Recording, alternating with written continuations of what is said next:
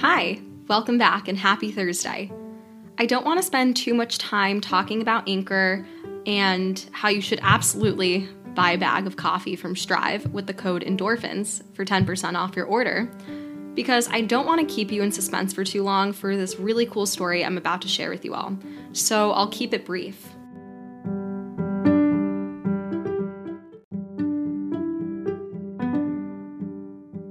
All right, let's get into the episode. Patrick and I met at WashU about two years ago, and I learned for the first time that he trained to become a Buddhist monk the senior year of his high school. I was immediately shocked, blown away. I've never heard of someone becoming a Buddhist monk who was so young. And I felt like this would have been a perfect opportunity to talk about it on the podcast. So we talked about what his experience was like, how that experience shaped his perspective on meditation and its benefits, and we also caught up now to see how he's doing. Without further ado, let's get into it. Hey, Patrick, I am so excited to talk about your really unique experience in high school. Um, spoiler alert, this title of this episode probably is informing my listeners that you were a Buddhist monk in high school. But um, if people weren't catching on to that, this is what we're going to be talking about today. So, can we start from like the beginning? How did how did you even decide to become a Buddhist monk in high school? Yeah, sure. I mean, first of all, you know, thanks for having me on your podcast. Uh, I love talking about this experience. Uh, so this was during my senior year of high school, and kind of some background. I'm I'm Thai. Uh, both of my parents are from Bangkok, and that's where you know Buddhism is like the majority religion. And kind of to become a monk is a big tradition within Thailand, but it like never really carried over into the states. And I also have an older brother who like did this like ceremony as well as a side note. But basically the whole point of the kind of tradition to become a monk is so that you kind of give uh, good luck to your current life and your next life, uh, since reincarnation is a big thing. Uh, but not only to yourself, but to your parents and your family and kind of those who you love. And um, you know, I I, I kind of came to this, um, I guess, option to do it or not, like the very beginning of my senior year, and my parents had brought it up and said, you know, your brother did it 10 years ago because he, he's quite a bit older than me. And at the time, I was really reluctant just because I was a senior in high school and I was young. And I just wanted to have fun, to be frank. And they they like made me think about it, but they never really pressured me into it because they felt as if if they were to force me to do it, then it wouldn't hold the value that it should, if that makes sense. Right. That makes a lot of sense. And let's backtrack just a bit. So, your parents came to the United States from Thailand. Yes. And you grew up in the Buddhist culture. So, can you talk a little bit about what that cultural exposure was like growing up Buddhist and then making that transition to commit yourself to becoming a monk? Sure. Um, yeah, I could like pinpoint a couple examples of things that like I did growing up um, that were just kind of tradition through the family. We'd go to like the temple on our birthdays and just like pray and give food to the monks. And also, we would spend our like New Year's uh, celebration there. It's actually pretty cool at the temple during New Year's. Like tons of people, hundreds of people come, and they have a bunch of tents that just set up food, and everyone is just like celebrating the New Year and you know they wish each other like good health and wealth and you know all that shazam. Um, but it was like it was pretty normal for me to go to the temple just whenever. Like it didn't have to even be a birthday or new year's. Um, sometimes my mom would just you know suggest that we go on a weekend. So i like grew up seeing those monks uh, that i eventually lived with. It was pretty interesting because you know i would only see those monks for maybe like an hour two hours at a time. But during this like I guess uh, my time at the t- temple, it was like I was seeing them, you know, every day for hours on end, doing the same thing that they're doing, and it was pretty different because when you go to the temple, it's like something's always happening, but you don't realize that you know once you leave, the monks are just on their own to do their own thing. So I had like a lot of fun just like chatting with different monks about their journeys there and kind of what made them want to become a monk but that's just kind of like I guess how the temple played in my uh, upbringing. Can you talk a little bit more about what exactly the Buddhist philosophy is? And I've studied Buddhism, but I can't really speak to it because even though I've studied it, sometimes I think my memory fails me. So I don't want to misquote or mis or not explain in the right way exactly what Buddhism is. And I know there are lots of ties uh, to Buddhism and med- meditation and mindfulness and yoga. But since you grew up in this in this culture and this philosophy and religion, I'd love for you to talk a little bit more about some of like those foundational principles behind Buddhism and how those values transferred to your life. Sure. So I guess like okay, so I was a novice monk and that means like I kind of lived by 10 tenets. Um, whereas if you were like a monk that's dedicated for life, you would live by like hundreds. But in the sense of like Buddhism itself, I think my parents did a pretty good job of kind of uh, framing it in a way that I didn't really think about it as like a, a Buddhist uh, lifestyle. It was more ingrained into how to be a good person. But I'm sure the things that they taught me kind of overlap uh, the Buddhist like philosophy. Uh, some things are just like I guess you probably have heard, you know, just trying to be like at peace with yourself and not care about those like materialistic things and always be grateful for the things you have.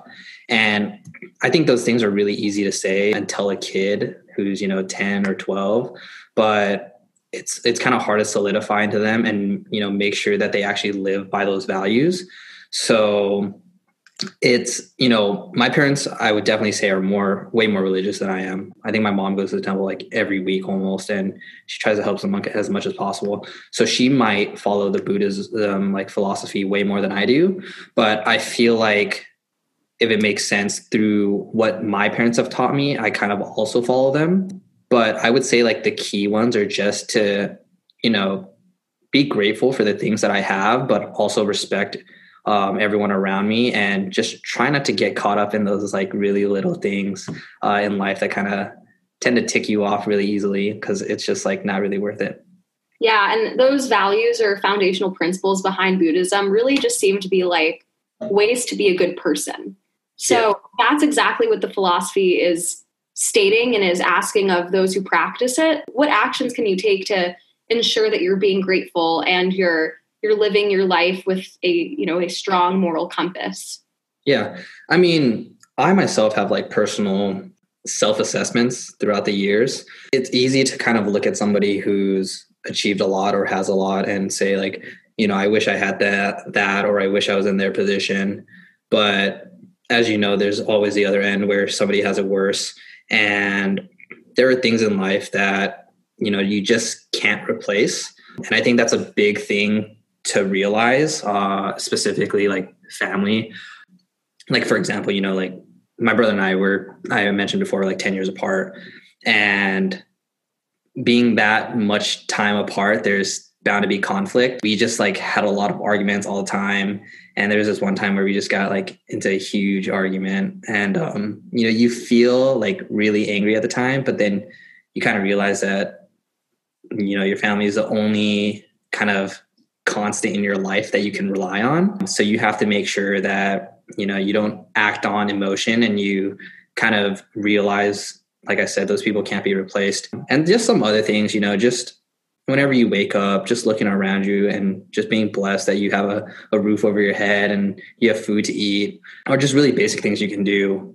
But like I said, of course, there's so many temptations out in the world. There's always that next new thing, especially in the era we live in. Technology is always evolving, and you always want, you know, that new shiny thing, that you know, the most expensive thing, and it may bring you happiness for I don't know, a couple seconds, couple minutes, hours, a month but that's not the thing you're going to be remembering when you're you know 80 and i try to keep that in mind it's the memories i make with the people that are around me that i'm going to remember not you know the new iphone that's coming out yeah so moving away from a sense of materialism and being tempted by wanting those materialistic objects or items and you're right we live in such a fast-paced age especially with technology there's always the new iphone there's always the new macbook computer the new this, the new that. So it's it can be really hard to stay grounded in the present moment when you're constantly striving for something else, something more. when that's constantly what's being fed to us in society, how do you slow down and just focus on that present moment?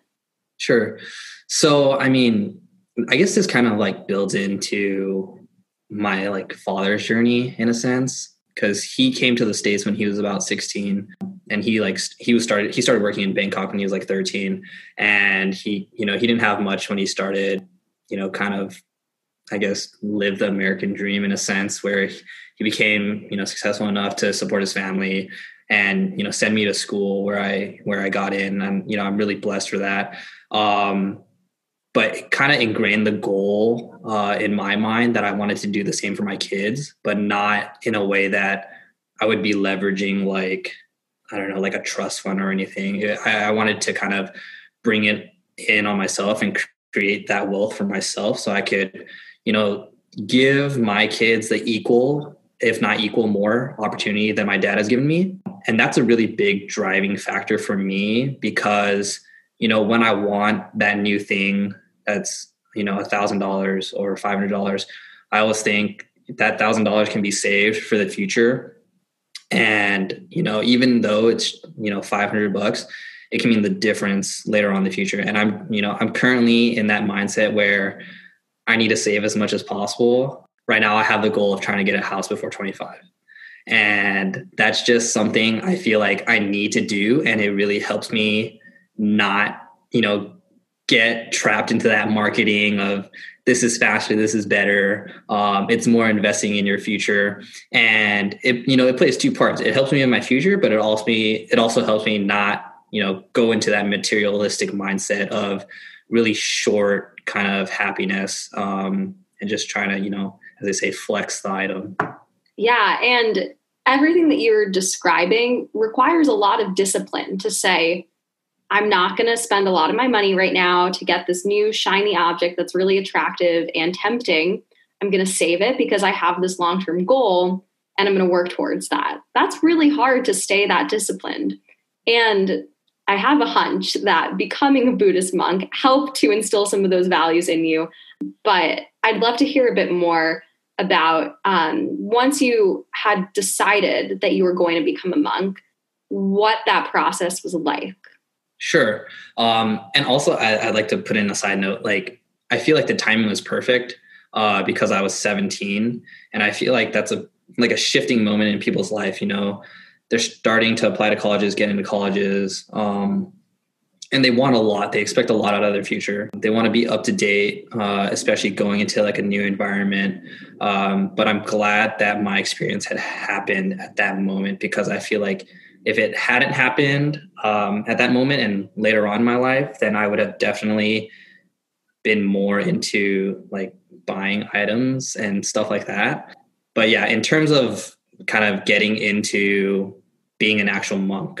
So, like I said, I kind of was prompted with the question the beginning of my senior year, and my mom handed me scripture that she had gotten from the monks at the temple. And she said you know if you want to go through with this process you're going to have to memorize these. Um, and this wasn't like like i can understand thai and speak a little bit but this wasn't like normal thai. It was like scriptured thai. So your mom was giving you these scriptures? Yeah and she was saying okay if you want to become a monk you have to memorize these scriptures that were in the language of thai it was like a dialect of thai so yeah. that was challenging for you you never that, really encountered that. Yeah, that was challenging because it was kind of like trying to learn a language without anyone translating it, if that makes sense. So it's all based off sound. But I have to say, some of these like lines are lines that the monks like repeat whenever we go to the temple during like a lunch ceremony uh, to bless the people there. So I was familiar with some of the lines, but some of them I just had to go off just um, I guess like just listening to it. What did those scriptures? What were they saying? Uh, you, you know, I still like to this day I don't even know, but I like I think it's just to like bless you and like because like my parents always told me that a certain line in these scriptures like if you're ever feeling stressed, just like repeat it to yourself. And even in high school, I would have like on my wall, it was just a piece of paper that I wrote it down and like taped it. Um, so when I was feeling stressed or like I had a, like an exam the next day, I would I would repeat it to myself. So it was like, like a mantra for you. Yeah, in a sense. That's super. That's really nice. Um, yeah. And so these scriptures were in this dialect of Thai. And how long did you have to memorize them, learn them, and then recite them? Yeah, so I took about two or three months uh, on my own to just memorize them. And then, kind of a month leading up to the actual ceremony, I would go into the temple and just practice how everything would go down. So, where I would walk, how I would sit, um, when I would recite the scripture, what would happen next. And, you know, that's a little bit scary uh, just because when I was practicing the scripture, it wasn't like I was practicing in a mirror, I actually performed it in front of like a fellow monk. So he would critique me on like my pronunciation and, you know, how like the pace I was going at. And of course I got nervous because he's been doing this, you know, forever. Um, but yeah, you know. Your journey was, let's say, could we break it down into two different phases? So the first sure. phase was those few months where you were learning the scriptures, you're studying the dialect of Thai. And then the second phase is where you read those scriptures in the temple to the Buddhist monks and I guess become ordained to become yeah. monk? Yeah. So yeah, first stage was done. Uh, second stage uh, was like the ceremony day. On that day, you know, I showed up to the temple uh, in all white. It's just like a symbol of like purity. And then they shaved off all, all my head and my eyebrows, all my hair and my eyebrows. Uh, and that's just to represent like I guess the closest you can get to when you were born, kind of like a baby, so that you're in a fresh body. Uh, and the journey you're about to take on uh, kind of makes you a new person. Uh, so then, after they shaved off all my hair, we waited till a lot of people came, and I went into the it's called Bod in Thai, but it's like the mini temple in a sense. And I re- recited, you know, all the scripture it was in front of like 200 people, which was, you know, I didn't expect that many people. But then they they robed me in all the orange, and after that, uh, people would come up and basically ask for my blessing. Um, but then after that day, they all left, and I lived at the temple for the remainder of my spring break. So the second half of the time of you becoming a monk, where you had done the ceremony, you shaved your head, your eyebrows you performed and you were a Buddhist monk, that was how long did that span? Like a few weeks and the end of your senior year? So it was just my spring break because it was in the middle of my senior year. So if I remember high school spring break, like a week or two weeks. Gotcha. Uh, so that yeah. first phase, the studying phase, let's say we're a few months from yeah. the beginning to the middle of your senior year. Mm-hmm. And during that phase, you were studying the scriptures. Did you also have to learn more about the philosophy of Buddhism? I know there are certain term there's certain terminology like the Eightfold Path, Nirvana, um, enlightenment, yeah. lots of buzzwords within Buddhism that I've kind of picked up over the course of the past few years. Um, but was that something you were also learning while studying the scriptures, or did you just kind of have a knowledge of that before any of this had started? I kind of had a knowledge of it before it started. And the only thing that I kind of also picked up on was just like do's and don'ts in a sense. So like like for example, when I became a monk, I wouldn't be able to be touched by like females or I can't touch them. Like my mom, um, she couldn't give me a hug and my mom can't directly give me an item so it can't be um, passed from hand to hand. I would have to like put down a cloth and she would have to put the item on a cloth and then i would have to like pull it to me. Some other things would just you know they warned me it would be no eating after noon so then we'd have to do all our eating during the lunch ceremony which ends at 12.30 and the rest of the day you can't. Um, some others are just you have to be sitting down when you're eating. You can't be walking around. So those were just like small things that I had to learn and be aware of before I got into the process. So I didn't like break any rules or anything. So when you had done the ceremony and for the remainder of your spring break, you were a Buddhist monk. What was a day in the life? What was it like from the time you woke up to the time you went to bed?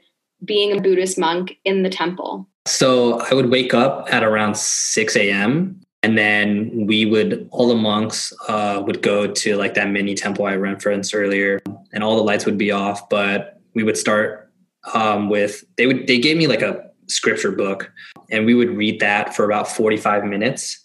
Um, and afterwards, we would meditate for 45 minutes. And that meditation was just, you know, pure silence, all of us in a room, uh, eyes closed. And that was like pretty difficult. And then afterwards, you can choose to eat, you know, some breakfast if you want. So the morning was wake up, meditate, then have breakfast. Yes. Yeah. Were you like hungry when you woke up? Did did the meditation help with the hunger? Uh, what was that like? Yeah. So I mean, I I personally I don't get hungry when I'm like wake up in the morning. The biggest thing, I guess, like the biggest challenge was just staying still for 45 minutes during the meditation because I feel like in the morning, like you kind of want to move around and like stretch, you know, get the blood going. So just to wake up and then kind of sit back down and try to meditate was a little bit difficult. And it's not like you're in a comfortable sitting position either. It's not like crisscross applesauce. Your legs are kind of folded over one another, which, you know, kind of leads to some back pain, but you kind of get used to it. So, no, yeah, hunger wasn't like an issue or anything. So, after you had done that 45 minute meditation, you had your breakfast, and what came next? So, then after that, you most monks would have studied like scripture but i decided to make the most use of my time would be to kind of talk to i was like i had kind of like a mentor monk in a sense. I would talk to him about you know kind of like how he got into the monk process and he would teach me some things. So like just like how to retie my rope the cloth itself is like a pretty large cloth and to just learn how to tie it correctly so that it doesn't fall off is like pretty necessary. And it took me maybe like a, a, a couple days to learn it correctly. He also just you know he just like talked to me which was nice. Um, the other monks would just read scripture but there i guess it wasn't that much time until like the lunch ceremony. So, so then the breakfast and then the afternoon you have a, a break and then you have the lunch ceremony that happens in the afternoon. Yeah. What happens in the lunch ceremony yeah. So then um, this is when like in a like not in condescending way, but normal people would come to the temple and they would bring food for us as our lunch. We would kind of read scripture to them and bless them and their food. And all the men would get in the line. Uh, so the way like we're arranged is it's we're kind of on like a podium um, where we can sit and we have a metal bowl where all our food goes so all the men would line up and they would pass the food down the aisle. It would kind of be like a seniority kind of thing. So I was at the end of the line. But remember, it can only be men because women cannot directly like give uh, to monks. Uh, so then, you know, we would scoop our food into the bowl, and then afterwards, we would, they would, or like the head monk would chant some more scripture, and then afterwards, we would get about 30 minutes to eat. In that 30 minutes, you're kind of just like scarfing down as much as possible because that's pretty much all the food you're going to get for the rest of the day. So uh, when you have lunch and you have the food, then you're done eating for the rest of the day. Are you fasting at night? Yeah. So there's no more eating. Hunger is a huge temptation. How did you try to not let the hunger get to you. If it was at night and you were exhausted and really hungry but you knew you just had to do the same routine the next day and the day after that. I mean i i definitely think it helps that you're not the only one that's kind of fasting in a sense. Because i know like you know when like people try to diet and whatnot it feels like they're on the journey on their own and you have that temptation to kind of you know get a snack or something. But since this was like the norm, it felt kind of natural. And yeah, I got hungry at times, like at night, but I would just drink some water or something. And it just it just helped that, you know, you actually get a lot to eat during lunch. Like it wasn't a normal proportion of food. It was just it was almost in a sense like a buffet because you get a scoop however much of whatever food you want that was brought that day. Um, so and and also on top of that, like you would sleep kind of early since you'd have to be up at six the next day. Um, I personally like my cravings come like late at night. I know like midnight, 1 a.m., 2 a.m. So I, I feel like hunger wasn't that much of a battle as you would think it is.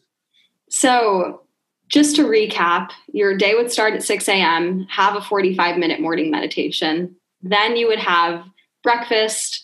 Then there would be that down period of time where it seems like you had a lot of fun with your mentor monk. And then it would be the lunch ceremony where people would come and bring you gifts and food and whatnot. And then you would um, basically, towards the end of the day, you were you were done eating, and the day would just start over again. Well, um, so then after you would have some more time until the evening ceremony. Um, and the evening ceremony isn't like nobody comes for that. It's just the monks themselves. And we would go back to that kind of mini temple building. And that's when we would meditate for an hour and a half straight. So that was a little bit more challenging than the morning because the morning was 45 minutes of scripture, 45 minutes meditation, whereas nighttime was just a straight hour and a half um, of meditation. So you're uh, meditating over two hours every day for the entirety of your senior year spring break. Yeah, exactly. Did you find that challenging?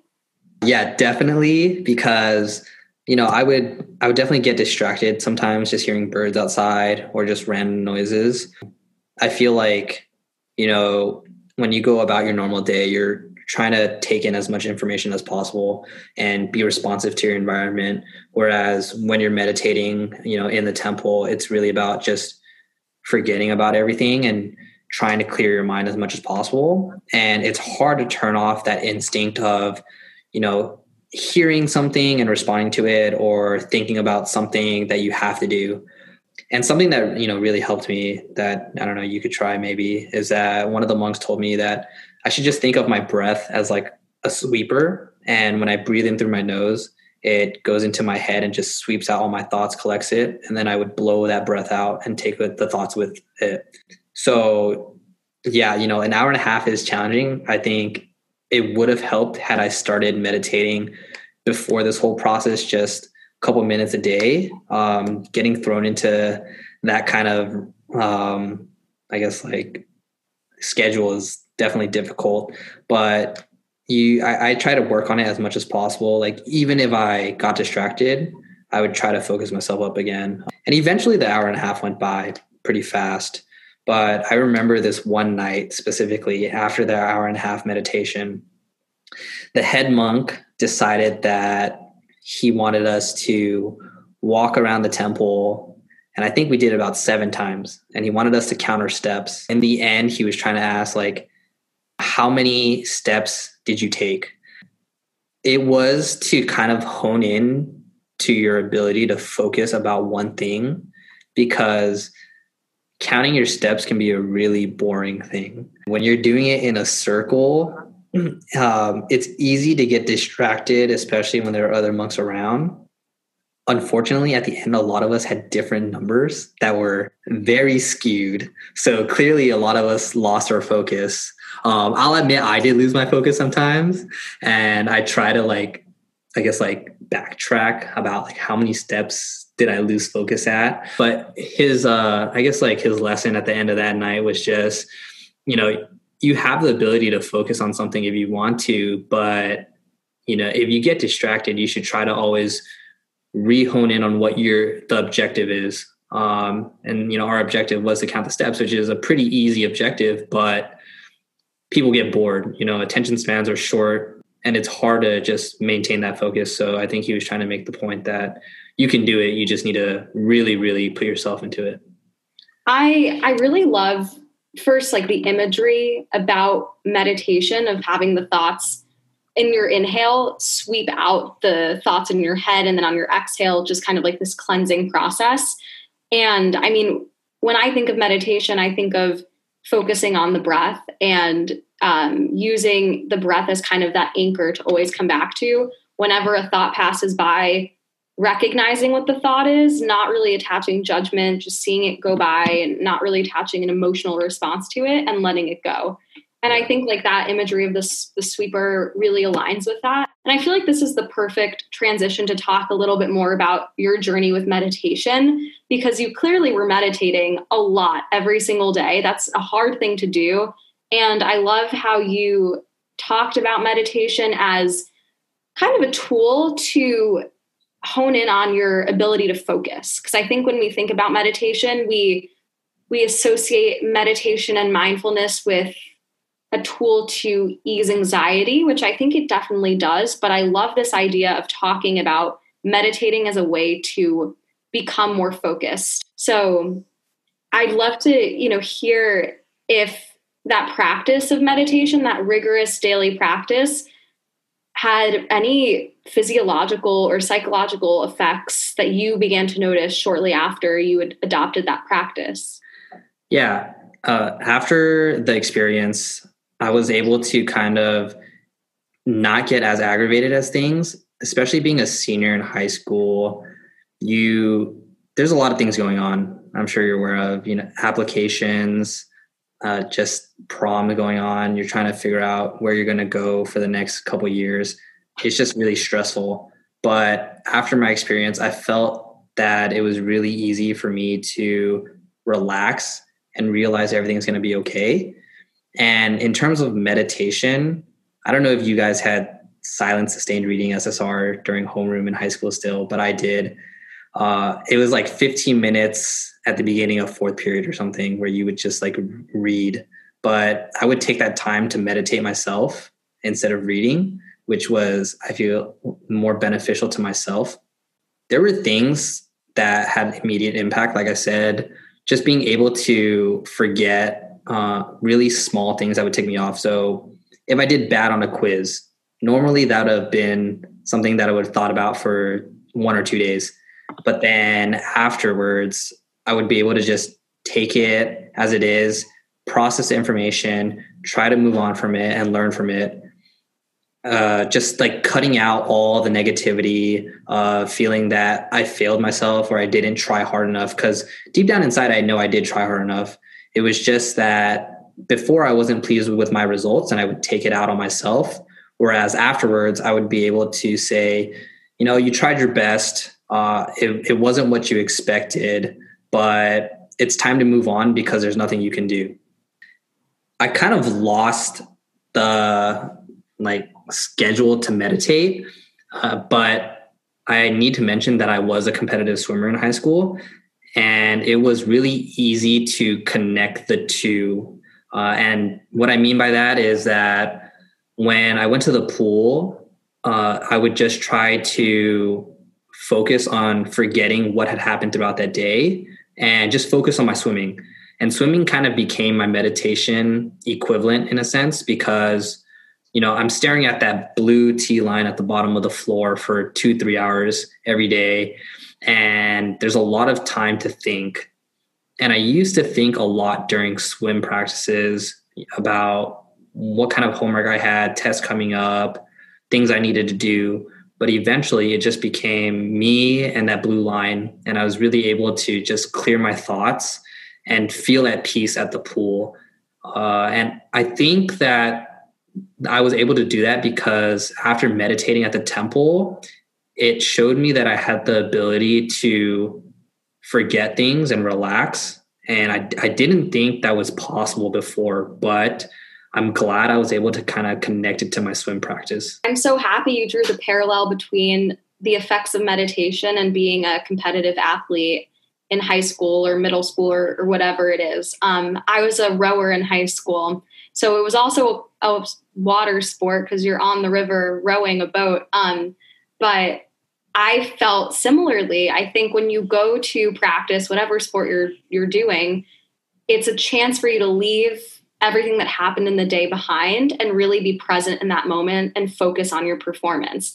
And I can't speak to swimming because I'm not a good swimmer at all, so I could never actually be like a competitive swimmer. But at least with rowing, a lot of it is focusing on breath with movement. So every time you take a stroke, you're inhaling, you're exhaling it's very um, it's very rhythmic and very uh, you have to have a very strong sense of coordination between your breath and your body and that like you said is a form of meditation it, it kind of calms you down when you're physically feeling so much pain from the sport that you're engaging in if you can focus on your breath and not let your mind wander to the homework that you have to do that night or the upcoming exams or the stress in your friend group or whatever it may be it can really be a special moment to just get kind of lost in the flow. And I actually do have an episode that's coming up that's going to talk about flow and mindfulness because there's a lot of intersection between flow and flow psychology. Um, but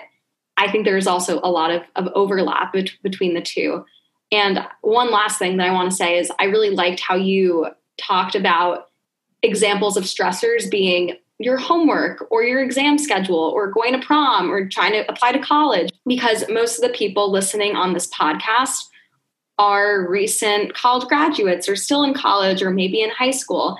And those are our day to day stresses. Granted, things happen in life that you can't predict, and the one constant thing in life is change. So people can experience you know varying degrees of suffering and stressful situations in their life but baseline i would say for our age group is exams and school and friends and social life and all of that so I totally agree, agree with you. Meditation can really help just ease those smaller day to day anxieties.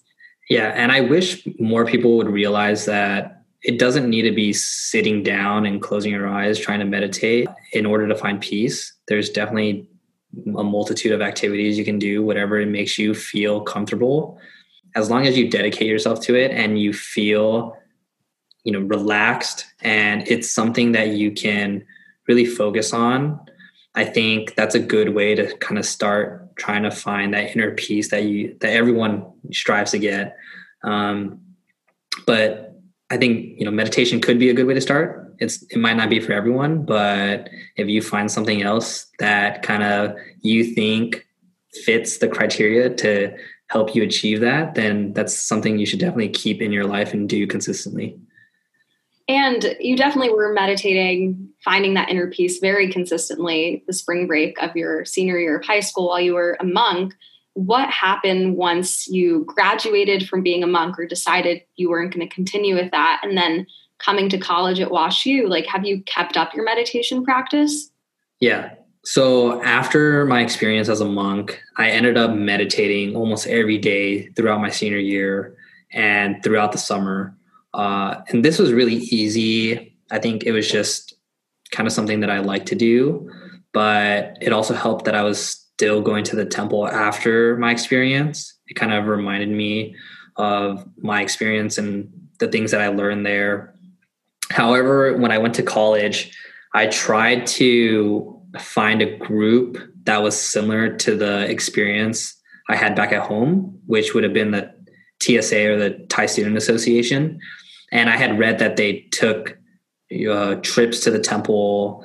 Um, I think monthly, and the first one that I went to, it it was not at all what I expected. I thought we would be able to go into the same type of meditation room or building uh, and kind of have time to ourselves.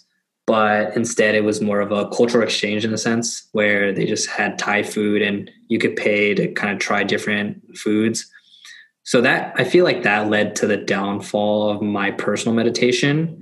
But that's not to say that there aren't times where I still get stressed and I just take 10 to 15 minutes to myself to close my eyes, uh, take a pause, a deep breath, and just realize that I can tackle these things that I feel stressed about as long as I focus up and don't get overwhelmed with what if this bad thing happens because you can always be thinking the other way. What if it turns out well? What if it turns out good? And a lot of people don't think that way. They always think, well, what if I do bad? Or, you know, what if I forget something? But no, I feel like many people don't really think, what if I kill it? What if I do the best out of everyone? And that's, I feel like that's a good mindset to have. It might be difficult to picture yourself uh, doing that because it is normal for a lot of people to think about the consequences or the negative effects in the future and that's what builds fear. But if you're able to take like i said 10 15 minutes as i do and just try to think of a positive image or outcome then it really helps you get over that stress hump and just tackle the task at hand.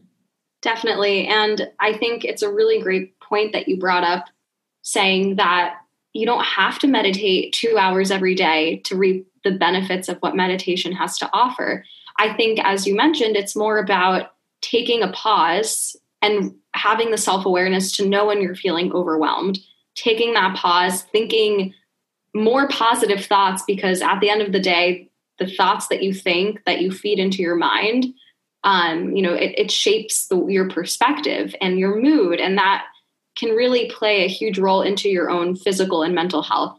So, trying to be cognizant of the negative thoughts that come into your mind and trying to reframe them into something a bit more positive sounds like that's kind of what you do whenever you're feeling a bit overwhelmed or stressed or anxious. Yeah, that's exactly it. I think that's so important. And um, I just, do, like, do you feel like because you were a monk, it's easier for you to make those cognitive reframes? Do you feel like because you've gone through that extensive training and had a very strong community through that process, it, it feels a bit easier for you to take that pause and just think happier thoughts and and conquer that fear? I definitely think it's easier for me, but at times I can get out of touch with it. Uh, but whenever I go home, I try to go to the temple, and it's to the point where I feel like I have a special connection to the temple. Whenever I pray there now, it really there's this like feeling I get around my body whenever I'm in the temple that I meditated at, and I just close my eyes. I feel really connected to just the area around me. And I feel like that's a good reset for myself and my mind for whenever I go back to college. That's why I try to come back as much as possible from college because I know I can't get that re- hard reset in college. But it's really nice when I can come home and just go to the temple, realize that I need this reset, and just meditate as as long as I need to. You know, my mom doesn't mind me spending time there, um, so it's nice uh, and it makes it easier to kind of, I guess, focus up again. And if you could boil down your experience, you know, that the entirety of your senior year really studying to become a monk and then becoming a Buddhist monk, what were, you know, the top three lessons that you learned? Doesn't have to be three, but what were some real key um, realizations that you've taken away from that experience and that you hope to continue to implement in your life moving forward? Sure. I think the biggest one for sure is definitely the materialistic stuff. Like I said, it's easy to get caught up in the new thing, but I realized at my time at the temple, you know, just turning off my phone, being in the present is really what matters. On top of that, I also have a greater respect for my family and just all the things they do for me because they were supporting me throughout my experience there. They came to visit me at the temple and you know make sure that I was fine and I was okay, even though it's just during the spring break and I was only a couple minutes away from home. But family and just not being caught up in those small new things um, were kind of the biggest takeaways. I feel like it's really helped me go about college in a in a different way trying not to impress people with the things I wear or the things I have, but more of the person I am. Now I know for sure that my number one value in life is my family, and I'll always kind of support my family no matter what. They're by my side, and I would give basically anything up for them. That's so wonderful. And I love how you you're able to kind of understand like what your most important values are because at the end of the day our actions I believe that leading a fulfilling life is when your actions really align with your values and you're very aware of what your values are. And they can change. Um, but I, I do think that you derive a sense of purpose from acting with intention and aligning your actions and your thoughts and your um, your words with what you believe in. Well, Patrick, it was so wonderful to have you as a guest on the podcast today. Before we go, I do have one question that I ask everyone I bring on to Everyday Endorphins, and it really aligns with the name of this podcast. Um, so, what is something that brings you endorphins every day? I think something that brings me endorphins, honestly, is talking to my dad. And that's because, you know, he was a pretty strict dad when I was growing up, and he held like high standards for me to do well in school.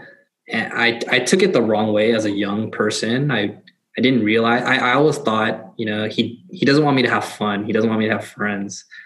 but it was more of him looking out for me and making sure that I'm building discipline uh, so that I could, you know, achieve the things that I want to achieve later in life. And now that we have a more of an understanding of each other, of what's expected of each other, and the things that I want to accomplish and what I can and cannot do. And that really came in high school, uh, where we had a conversation. I don't want to go too deep into that conversation, but we, we came to an understanding where he only expects me to try my best. And that's also something that I kind of live by. I can't feel sorry for myself if I try my best, right? Uh, because I know I couldn't have done any better.